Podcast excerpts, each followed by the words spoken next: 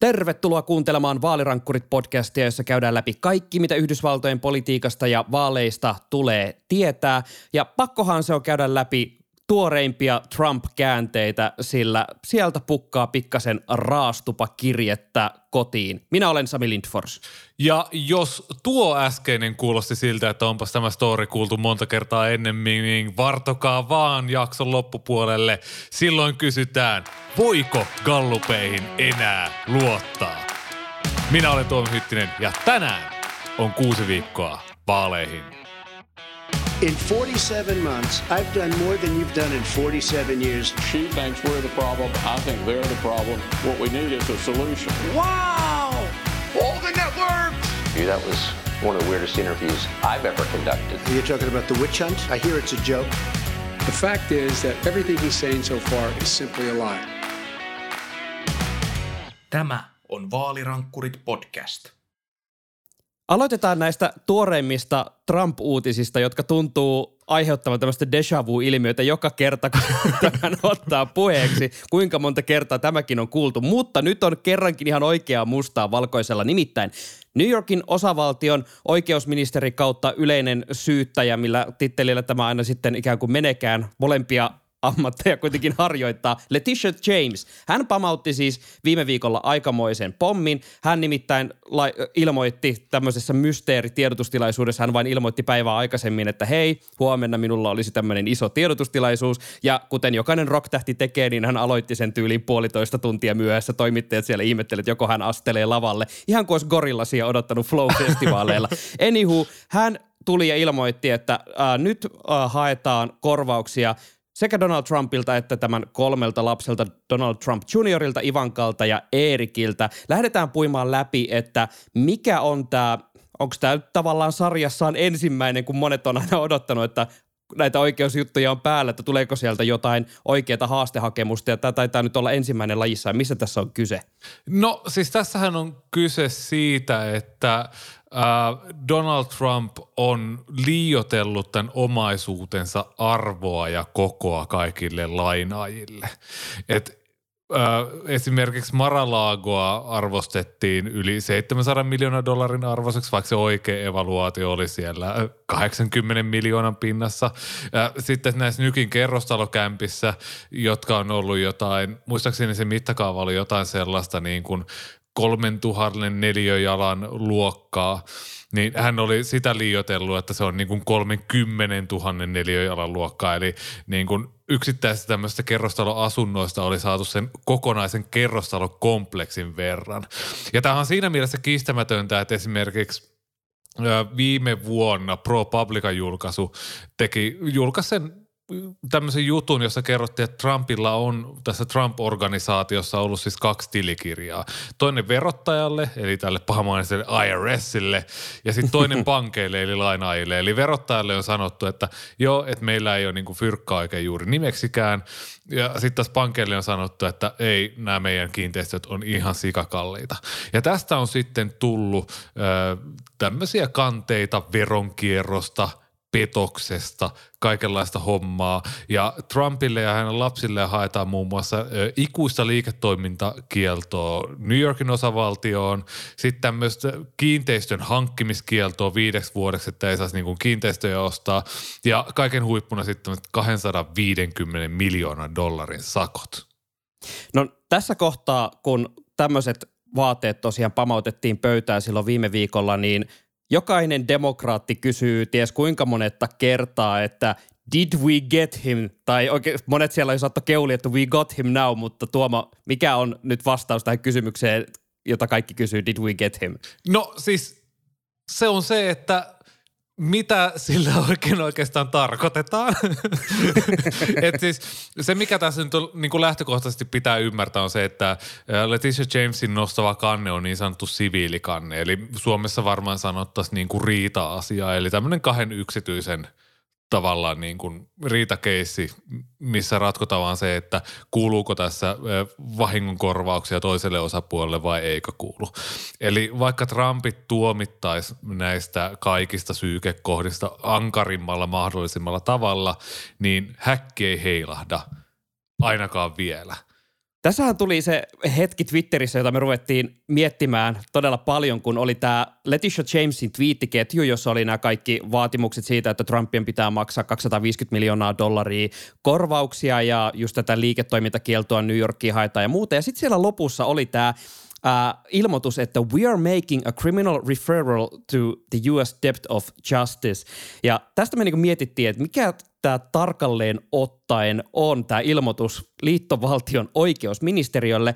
Ja siinä kun tota selviteltiin, niin kyllä, eli tässä Uh, tämä Letitia James tekee ilmoituksen, hän teki myös siis verovirastolle tämän saman, ja tämä on ikään kuin tämmöinen virallinen notifikaatio, että anteeksi hyvät herrat siellä teidän hienoissa kabineteissanne, mutta olisi syytä ehkä tehdä ihan rikostutkintaa. Meillä on semmoinen viba, että sieltä saattaisi täyttyä tämmöiset edellytykset. Eli toisin sanoen uh, Letitia James myös laittoi eteenpäin vireille tämmöisiä uh, tai ehdotuksia rikosasioista. Ja näähän on sitten ikään kuin niitä, mitkä olisi ilmeisesti näitä häkki heilahtaa tapauksia. Joo, ja siis se mikä näissä siviilikanteissa ja rikosjutuissa mistä Leticia James nyt ainakin Twitterissä ilmeisesti ihan virallisestikin heittänyt ilmoille, niin se ero niin kuin siviili- ja rikosasioissa on se, että ne siviilikanteissa tämä näyttökynnys on huomattavasti alempana.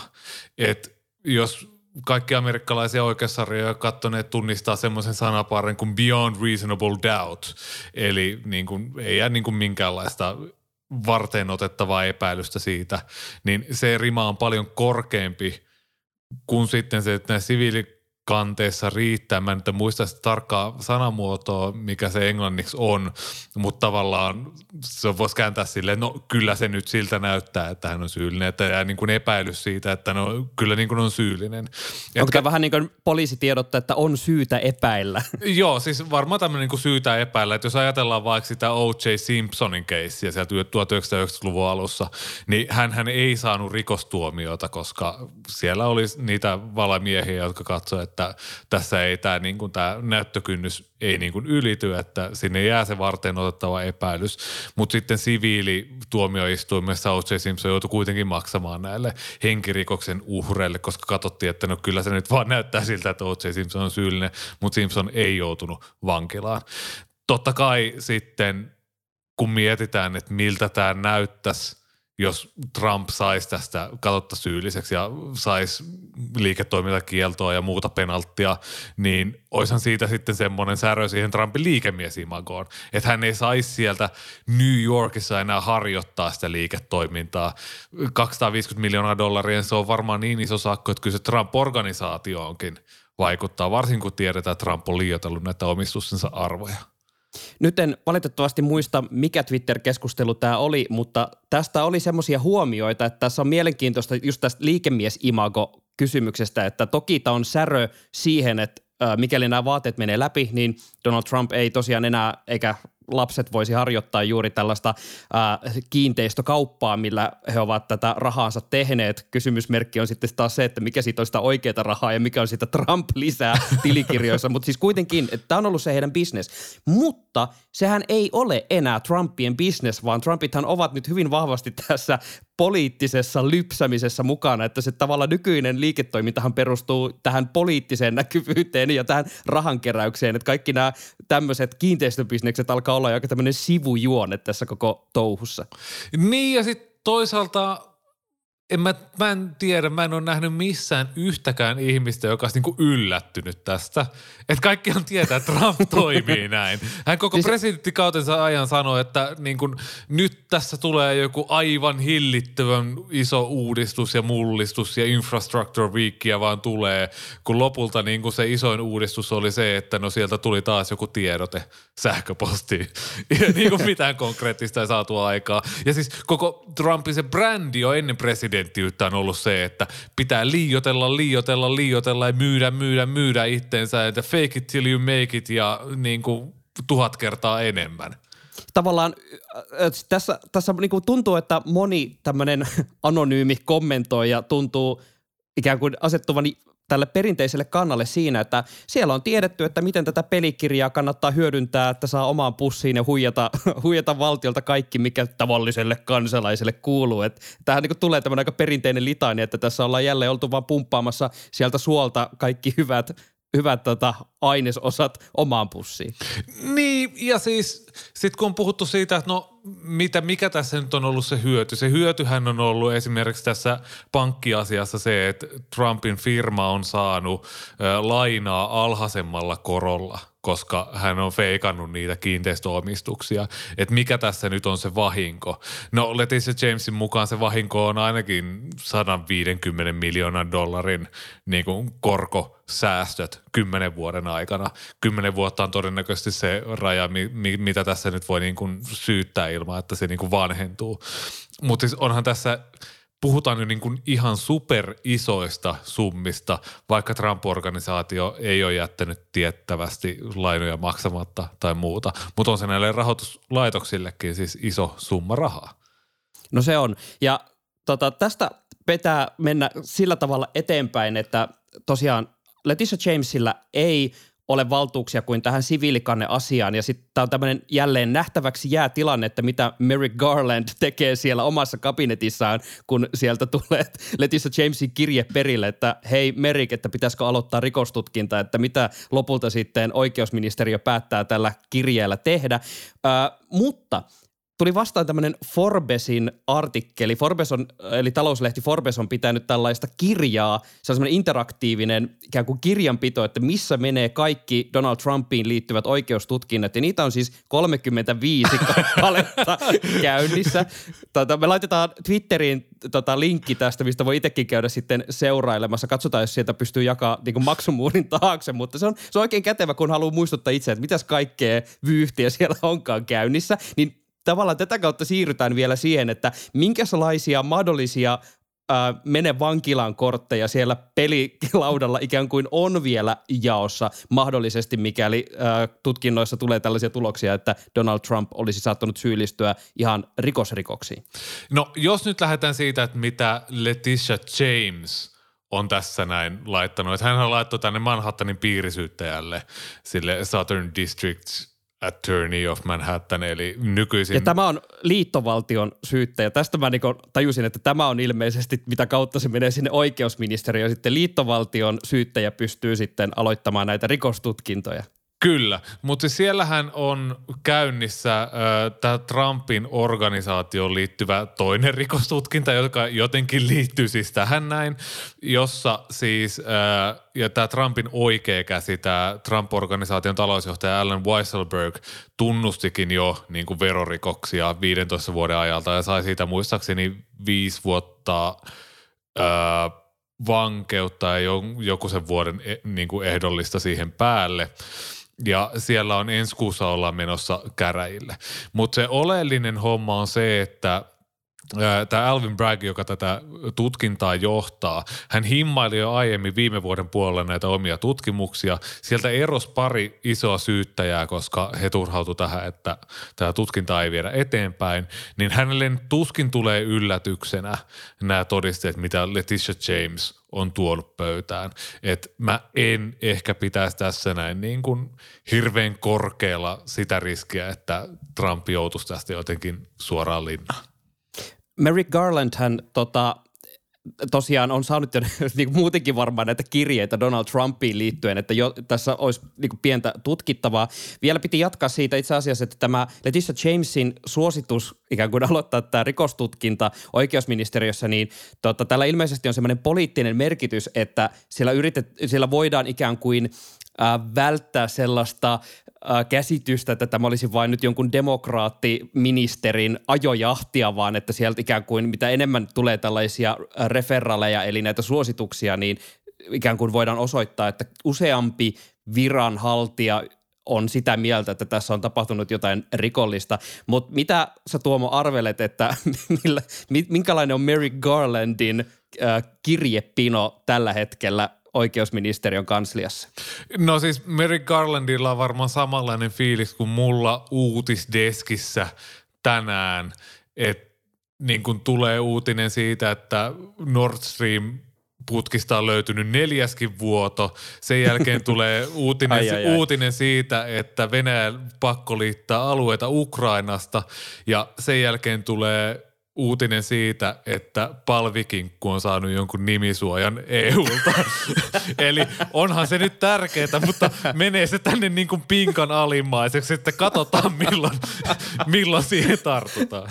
Okei, okay, Leticia James, mä oon pahoillani, mutta tota, sä oot nyt tämän keissin palvikinkkuna. Mitkä on nämä akuutimmat asiat tässä pinkan päällä? No siis Tämähän on mahtava tämä oikeusministeriön ja Maralaagon salaisten kansioiden tapaus.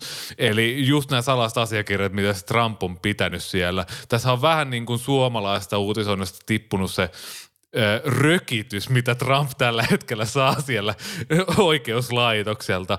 Eli tämä valitustuomioistuin oli silleen, että ö, mitä hemmettiä tämä liittovaltion tuomari on oikein ajatellut, että palautetaan sitä tonne ja niin kuin tutkinta saa jatkua ja näin.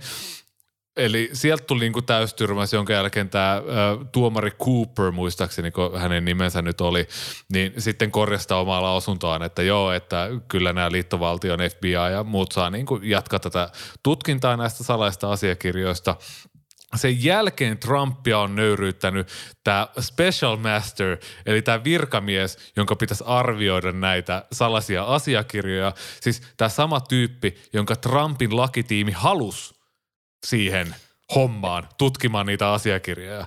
Niin, Eikö tämä tyyppi ollut myös Trumpin itsensä nimittämä alun perin niin näihin muihin virkapesteihin? Siellä piti olla tämmöinen Trumpin ikään kuin oma supersankaritiimi, jonka hän voi soittaa hätiin. Joo, ja kun se Special Masterin homma on määrittää se, että no onko nämä salaisia asiakirjoja vai kuuluuko nämä siihen johonkin äh, Trumpin omiin privileged jotka nauttii jonkinnäköistä viestinnän suojaa tai jotain tämmöistä näin, niin hän ensimmäisenä katsoi niitä dokumentteja, joissa luki, että classified, ja se katsoi totesi, että no näissähän lukee classified, ja heitti ne FBIlle takaisin. Ja nyt sitten hän käy läpi 11 000 asiakirjaa, muistaakseni lokakuun loppuun mennessä, ja katsoo, että mitä niille tehdään. Mutta Trump on jo ilmoittanut, että hän haluaa vaihtaa tämän Special Masterin, mutta eipä sitä taida kyllä tapahtua. Niin eikö tässä ikään kuin käynyt nyt niin kuin Donald Trumpin yksi argumentti oli, että hän on itse presidenttinä ikään kuin tota, vapauttanut nämä salaussuojat sieltä ja sitten tämä Special Master toteaa, että ei näin, ainakaan näissä, mitä mä oon toistaiseksi nähnyt, niin ei näissä kyllä mitään suojausten poistoja ole ollut, että kyllä nämä taitaa salaisia olla, että hupsista heijaa. Niin, ja siis Trumpin lakitiimi ei olisi tuonut mitään todisteita, että se kai se on ollut se pahin kompastuskivi tässä koko hommassa.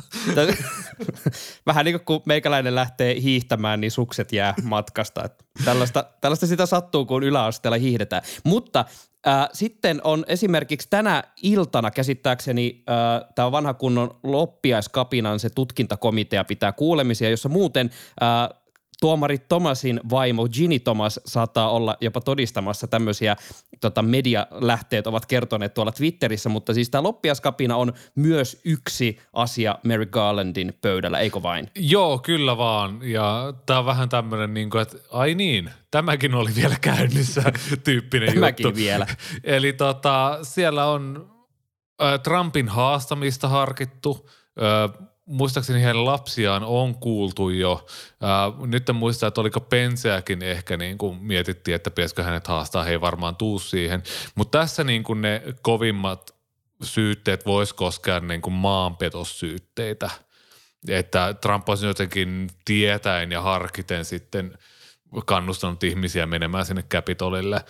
Tämä tuntuu ainakin äkikseltään siltä, että tässä se näyttökynnys siihen, että saataisiin rikossyyte ylipäänsä aikaan, niin voi olla vähän liian korkea.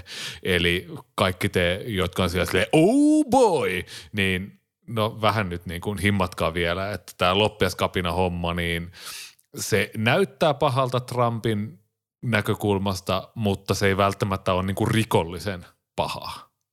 Joo, tai ainakaan niin, että pystyttäisiin jotenkin osoittamaan, että vartavasten on värvätty armeijaa. Että voi olla vaan sellaista, että semmoisia todella ilkeämielisiä ihmisiä on vaan kasaantunut läjäkaupalla samaan paikkaan, niin sitten tavallaan tyhmyys on eskaloitunut moneen suuntaan.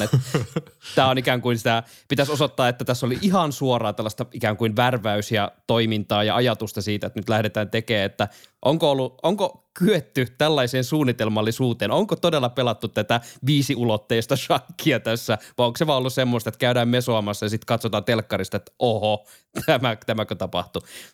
Niin, siis isoin homma on just se, että kykeneekö hallinto, joka palkkasi viestintä henkilöksi Anton Skaramuchin – ja totesi kahden päivän jälkeen, että ei tästä tule mitään suunnittelemaan tämmöisen vallankaappauksen. ei välttämättä. Ky- kyllä, mutta tämäkin nähtäväksi jää, että mitä sieltä tämä komitea vielä saa aikaiseksi. Mutta siis ei, siis ei huolta, me ei käydä kaikkia niitä 35 keissiä läpi sit Forbesin listalta, mutta siis nämä relevantit kyllä vaan siis jatkuu. tämän lisäksi tämä on ehkä se semmoinen tietyllä tapaa merkittävä merkittävimmästä päästä oleva tutkinta, joka on myös hyvin pitkällä ja semmoinen, mikä ei ainakaan Suomen mediassa ihan hirveästi ole esillä. Nimittäin se kuuluisa puhelu sinne Georgian osavaltioon silloin 2020 vaalien jälkeen, että hei, että olisiko siellä se 10 000 ääntä. Ai ei joo Brad, miksi sä et voi löytää mulle niitä, niitä ääniä? Eli tämä Georgian vaalivaikuttamiskeissi on kans edelleen päällä ja se on oikeastaan aika isoilla vaihteilla. Kyllä, siis todella isoilla vaihteilla, että siellä suuri valamiehistö on ollut koolla pitkän aikaa. He, he on sitten niin kuin arvioinut, että ketä kaikki pitää kuulustella, eli niin kuin sitä kautta niin kuin menee kaikki nämä haasteet henkilöille, joita halutaan kuulla. Siellä on kuultu äh, Trumpin asiana ja John Eastman – vanha kunnon Rudy Giuliani, Trumpin luottomies, käynyt siellä juttusilla. ja siellä on siis jo paljastunut jotain aivan älytöntä vaalikonemeininkiä. Siis että niitä Georgian vaalikoneita on viety tutkittaviksi jossain suljetuissa tiloissa. Ja niin kuin jotain, jotain niin kuin tosi hämärää, ei välttämättä niin kuin mikään, mikä olisi vaikuttanut vaalitulokseen tai muuta, mutta että nämä Trumpin nämä omat joukot, muistaakseni John Eastman on tässä ollut niin kuin aivan keskeisessä roolissa, niin on ollut jotain härvennyt niiden vaalikoneiden kanssa, että sieltä voi niin kuin tulla itekseen jotain jo niin kuin tämmöisiä vaalirikossyytteitä sinne Trumpin tiimiläisille. Mutta tässä nimenomaan raskauttavinta konkreettisinta on se Trumpin puhelu sille Georgian osavaltion vaaliheboille, sille Brad Raffenspergerille, että hei, voitko etsiä nämä 10 000 ääntä. Että niin kuin, virheetähän sattuu Brad kaikille. Että vähän silleen, että niin kuin, ei kukaan suutu, jos sä vaan oot silleen, että hei, löysin 10 000 ääntä jostain. Se, se olisi varsin suotavaa jopa. Mutta tässä oli nyt nämä isoimmat keisit, mitkä on koko, koko ajan päällä. Ja koska, kuten kuulitte jo tuossa meidän hienossa introssa, niin välivaaleihin on enää se kuusi viikkoa, joten eiköhän tästä pidä ottaa pieni katsaus, että miten tämä kaikki vaikuttaa välivaaleihin, Donald Trumpin kannattajien fiiliksi siitä, että miten kannattaa lähteä liikkumaan kohti vaaliurnia. Onko mitään näyttöä, että miten tämä kaikki tähän kaikkeen vaikuttaa? Hyvin holistinen kysymys. No siis mä tein sellaisen havainnon, kun kattelin ihan random polleja, tai siis random polleja, siis New York Times ja Sienalta tuli nyt tässä juuri tämmöinen kaiken kattava vaalikatsaus. Ja kävin katsomassa sieltä, että mikä on niin kuin Donald Trumpin henkilökohtainen kannatus ja vertasin sitä sitten vaalien alla 2020, olisiko ollut niin kuin lokakuussa, että vähän alta kaksi vuotta oli näiden mielipidemittaisten ero. Ja kaksi vuotta sitten sitoutumattomien joukossa, eli ne, jotka ei identifioidu republikaaneiksi tai demokraateiksi, niin yli puolet, 51 prosenttia kannatti Trumpia – Eli oli joko hyvin vahvasti tai jonkin verran vahvasti Trumpin puolella. Nyt tällä hetkellä 60 prosenttia, melkein kaksi kolmasosaa on va- vastaan niin jollain tavalla, että hyvin vahvasti tai semivahvasti. Ja tämä on semmoinen äänestäjäjoukko, jonka Trump tarvii, jos hän haluaa valkoisen talon 2024. Ihmiset on kyllästynyt, kohut verottaa, että Trump ehkä hänellä ei ole niin kuin vankilan puolesta pelättävää, mutta valkoiseen taloon hän ei pääse, jos nämä kohut jatkuu.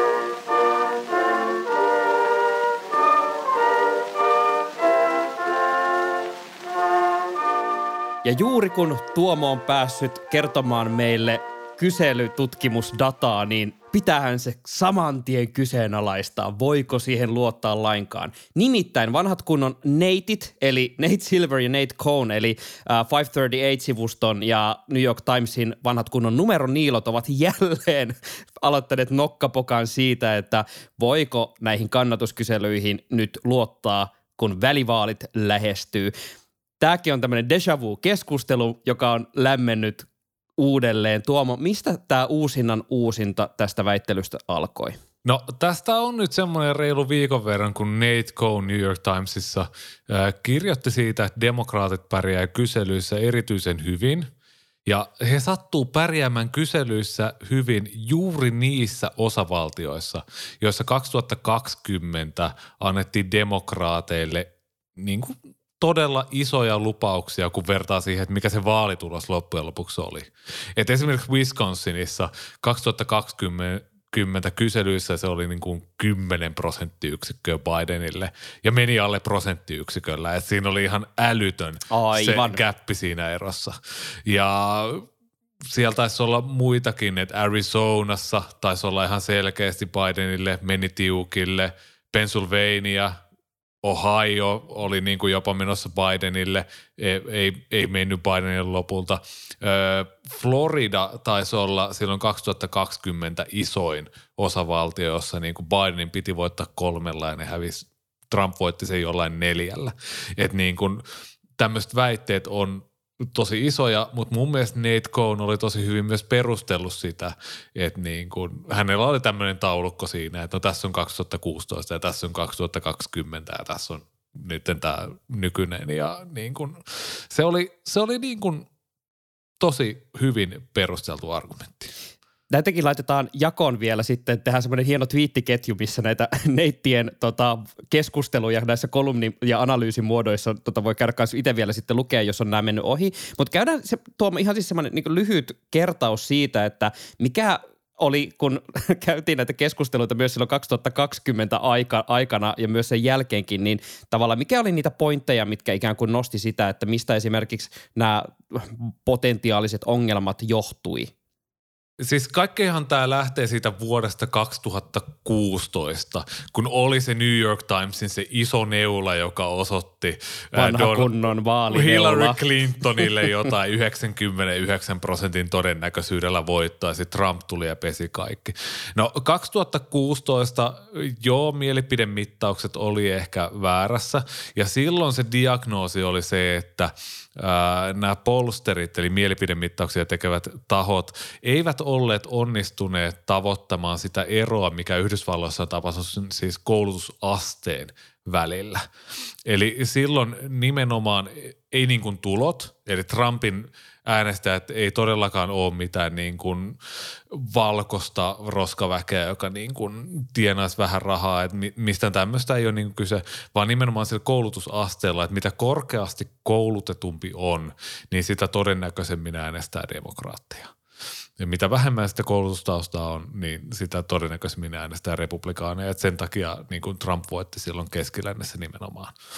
No sitten 2018 välivaalit, nämä meni hirveän hyvin. Ne oli niin kuin, kukaan ei muutissu mitään, koska silloin se demokraattien sinne vyöry, niin se onnistettiin ennustaa hyvin ja no kukaan ei sitten muistellutkaan niitä ennen kuin tuli tämä 2020 ja tämä sama ongelma.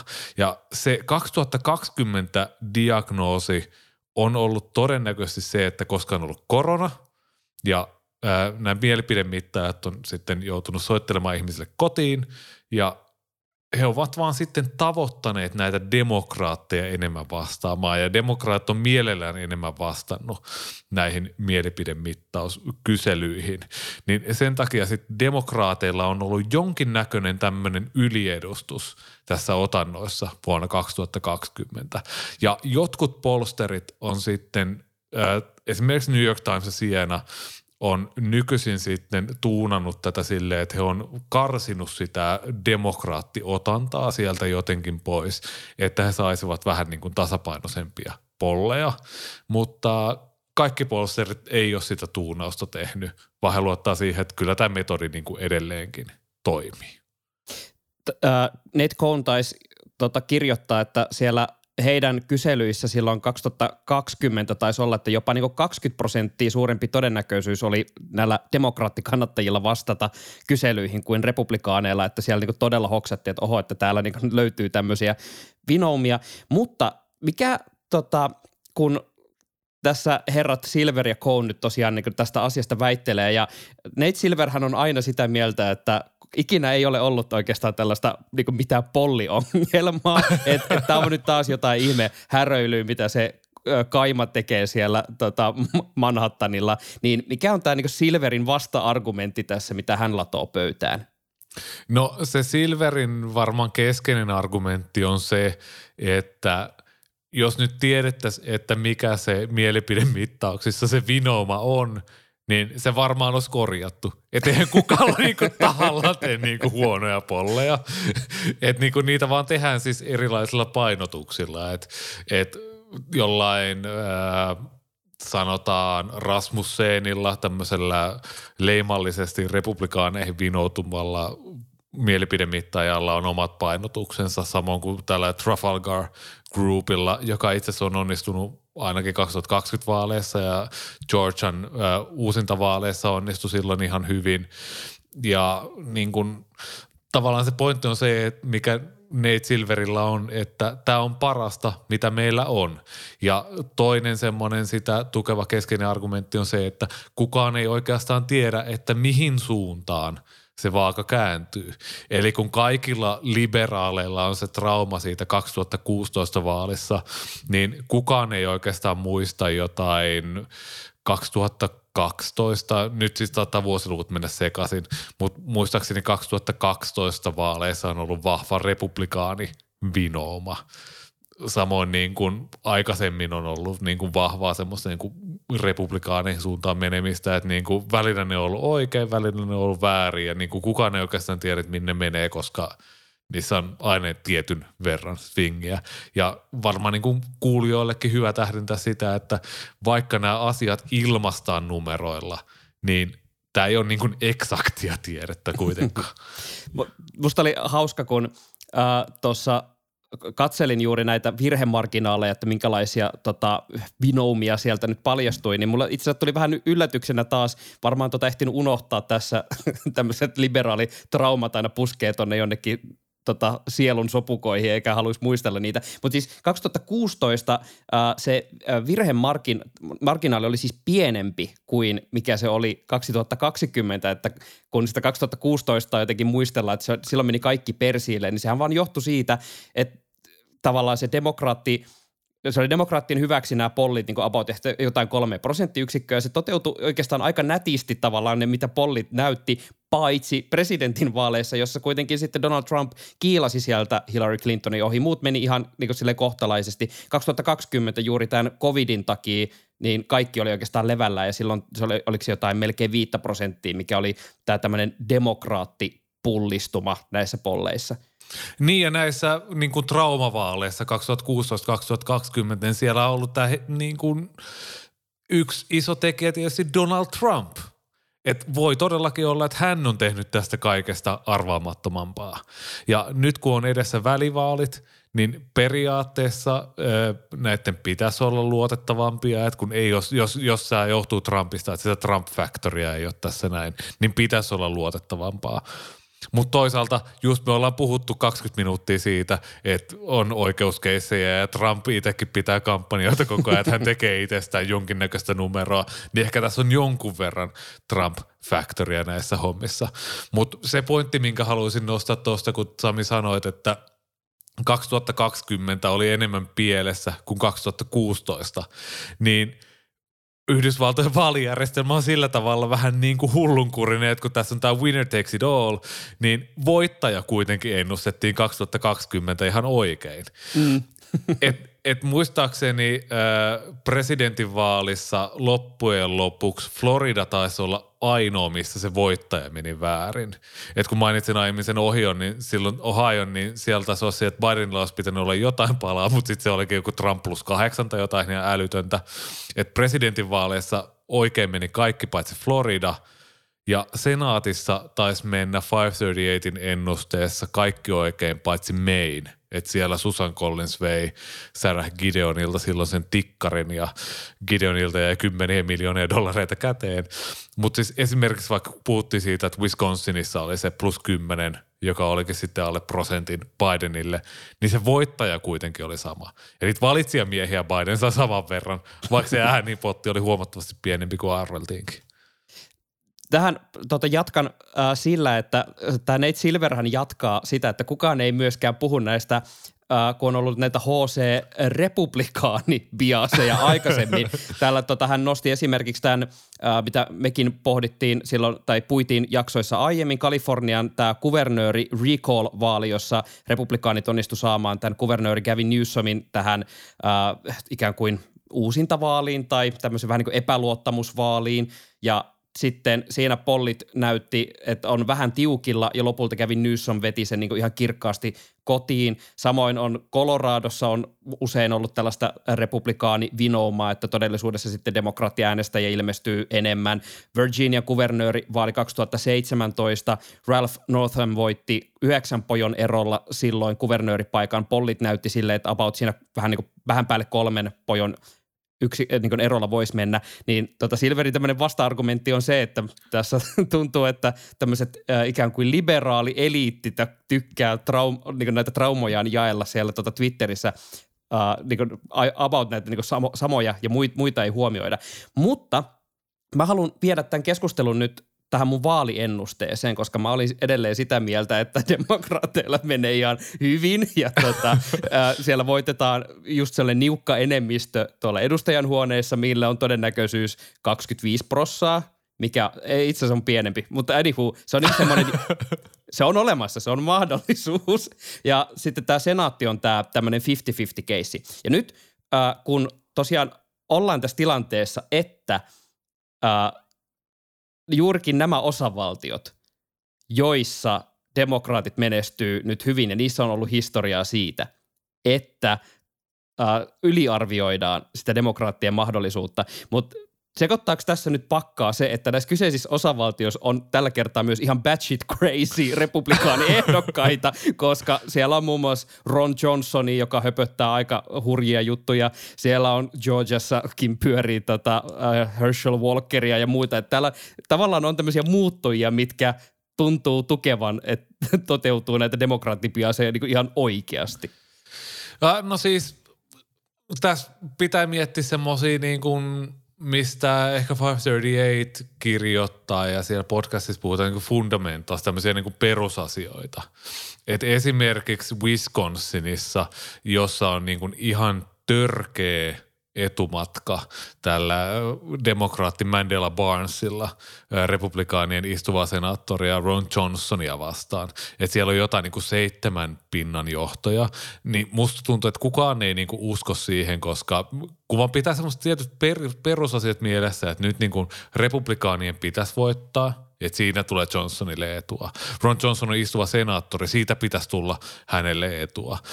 Että niin kuin, sitä pitää niin kuin vähän korjata, kun näet näitä tiettyjä, esimerkiksi just niin kuin Wisconsinissa näet tämmöisiä tiettyjä hulluja mielipidemittauslukemia.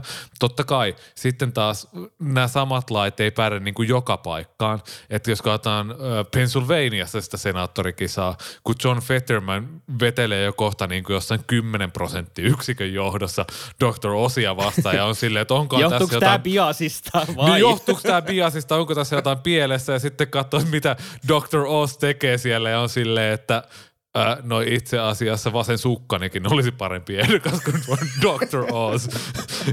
ja, mutta sitten taas on sellaisia, joista ei oikeasti voi tietää, mitä tapahtuu, niin kuin Georgia. Että joo, Herschel Walker näyttää ihan niin kuin siis siltä, että lähettäkää nyt mieluummin sinne vaikka keilapalloehdokkaaksi kuin Herschel Walker. Mutta mut sitten taas ja mielipidemittauksissa näkyy sitten, että esimerkiksi kuvernöörivaarassa Brian Kemp vetää ne ihan satanolla ää, demokraattiehdokasta pataan siellä, niin sitten tulee semmoinen kysymys, no ehkä tässä on mahdollisuus, että semmoisia Kemp ja demokraatti Warnock, heitä niin kuin äänestäviä tyyppejä on sitten ehkä enemmän, mutta kukapa siitä tietää. Että niin kuin, ehkä kannattaa luottaa enemmän sellaisiin osavaltioihin, joissa mitataan just paljon ja näissä kolmessa tietysti mitataan paljon vaaleja.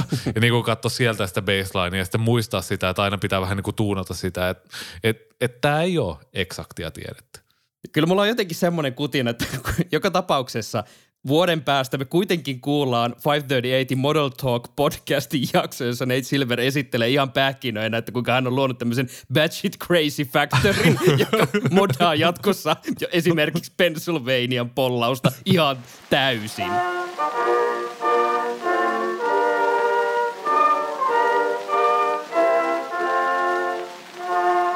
Kaiken takana on twiittiosiossa tällä viikolla. Otetaan demokraattistrategisti ja konsultti Adam Parkomenkon upea taideteos, joka kuuluu näin. Breaking. The Attorney General of Texas, Ken Paxton, has fled his home in a truck driven by his wife. His wife is State Senator Ang- Angela Paxton. The Attorney General of Texas has fled to avoid being served a subpoena. Eli, breaking news. Teksasin osavaltion oikeusministeri Ken Paxton on painut kotoaan autossaan, jota hänen vaimonsa ajoi. Äh, Paxtonin vaimo on äh, osavaltion senaattori Angela Paxton ja Paxton on paennut, jotta hänelle ei voitaisi toimittaa haastetta. Sami, toivot sä ikinä, että sulle toimitettaisiin haastetta, jotta sä voisit vaan toteuttaa tämmöisen pako-operaation? tota, kukapa ei haaveilisi, että pääsisi toteuttamaan tätä. Tämähän on sit, niin hienompi, tämmöinen iso maailman versio siitä äh, takavuosina äh, oliko pääministeri Sipilän luota, kun poistui tota, erityisavustaja takakontissa. niin tämä on tämä iso maailman versio siitä.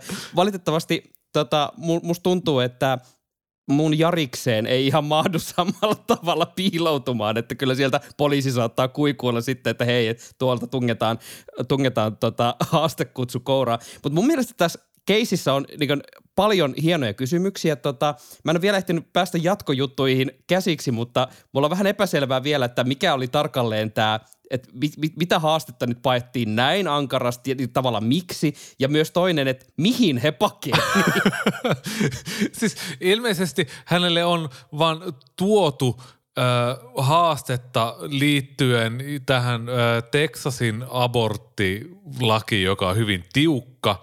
Ja siis kannattaa, me linkataan vielä tämä Texas Tribunein juttu, ja pelkästään tämän jutun perusteella kannattaa tilata tämä Hemmetin lehti, koska siis tämä story on aivan mahtava, se on niin tuonut sitä ja sitten ö, vaimo sitten avannut oven sieltä ja sanonut, että Paxton ei ole nyt kotona laittanut oven kiinni ja samaan aikaan on sieltä oven takaovesta hipsuttu sinne Chevrolet Tahoihin ja lähde kaasutettu siitä pois renkaat vinkuen ja tämä haasteen toimittaja on ollut silleen, mitä mä just näin?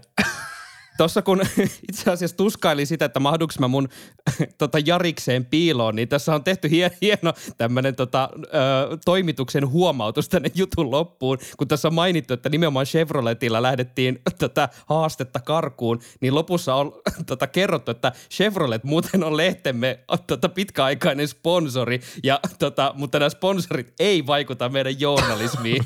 Tämmöinen heti tuli mieli lähteä Chevrolet-kaupoille. Kelpaa myös Ken Paxtonin pako.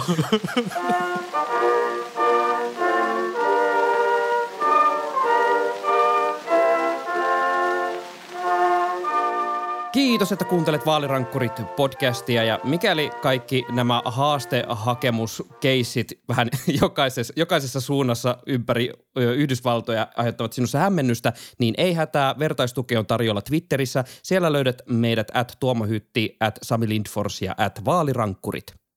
Jos pakenet takaa ajasiasi Chevrolet Tahoussa tällä hetkellä, niin kaasuta, kaasuta kovempaa auringonlaskuun ja laita kaiuttimia hieman kovemmalle, jotta vaalirankkurit kuuluvat täysillä ihmisille, kun ajat ohi.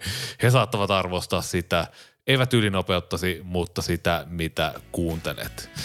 Vaalirankkurit palataan pari viikon päästä. Nyt moi moi!